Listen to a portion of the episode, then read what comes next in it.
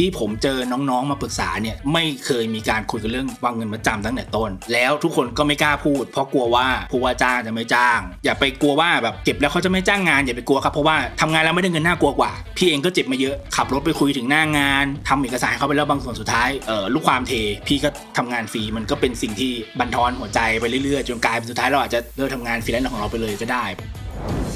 Fast Word Podcast Fast Law กฎหมายย่อยง่ายสำหรับฟรีแลนซ์และผู้ประกอบการ กลับมาพบกับผมนะครับทนายโจกับรายการ Fast Law นะครับผม EP นี้ก็มีเรื่องหนึ่งที่อยากแนะนำแล้วก็เป็นเรื่องที่ที่จำเป็นที่หลายคน หลงลืมไปใช้คำนี้แล้วกัน เรื่องเงินมัดจำหลายคนอาจจะเคยได้ยินในสัญญาซื้อขาย ทีนี้เงินมัดจำหลายคนไม่เคยหยิบมาเป็นประเด็นไม่เคยพูดถึง อธิบายเบื้องต้นเงินมัดจำเนี่ยที่จริงมันก็คือ เงินที่วางเอาไว้เหมือนเป็นหลักประกัน ในการปฏิบัติตามสัญญานั้นๆ ถ้าเป็นสัญญาว่าจ้างระหว่างผู้ว่าจ้างกับฟรีแลนซ์อย่างเราเนี่ยเป็นเงินที่วางไว้เพื่ออย่างน้อย เราในฐานะฟรีแลนซ์ก็อุ่นใจว่ามีเงินก้อนหนึ่งที่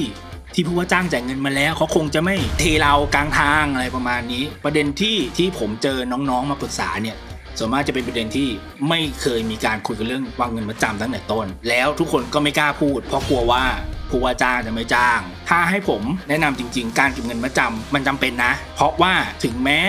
สุดท้ายนั้นสัญญานั้นมันอาจจะไม่ได้จบสมบูรณ์ร้อยเปอร์เซ็นต์แต่การที่คุณเก็บเงินมัดจำไว้ก่อนอย่างน้อยมันก็เป็นการ confirm เบื้องต้นไอการที่คุณต้องเสียเวลามาคุยงานกับเขา หรือเริ่มงานไปแล้วบางส่วนเนี่ยคุณสามารถหักออกได้ถ้าสมมติสัญญามันเลิกกันไป คุณสามารถจะหักเงินมัดจำออกบางส่วนได้ สมมติเก็บเงินหมื่นนึงสุดท้ายงานมันล้มไปอาจจะหักไว้สัก 8,000 คืนเขาไป 2,000 อะไรประมาณนี้เพื่ออะไรเพื่อให้มันเป็นค่าตอบแทนในระหว่างที่คุณเริ่มงานไปแล้วบางส่วน แต่สุดท้ายสัญญามันไม่สมบูรณ์ร้อยเปอร์เซ็นต์อาจจะด้วยว่าเขาไม่ happy กับแบบที่คุณเสนอไป แต่คุณทำแบบไปแล้ว สมมติเป็นงานออกแบบ หรือคุณออกแบบโลโก้เข้าไปแล้วบางส่วนเขาบอกว่าไม่โอเค ผมอยากเปลี่ยนเจ้า อย่างน้อยเงินมัดจำตัวเนี้ย ถ้าระบุไปในสัญญาตั้งแต่ต้นว่าเราสามารถหักออกได้ในกรณีที่เลิกสัญญาเมื่อทำงานไปแล้วประมาณกี่เปอร์เซ็นต์เลยก็ว่ากันไป อันนี้อยู่ที่รายละเอียดในสัญญาแหละส่วนตัวจริง ๆ อยากให้น้องทุกคน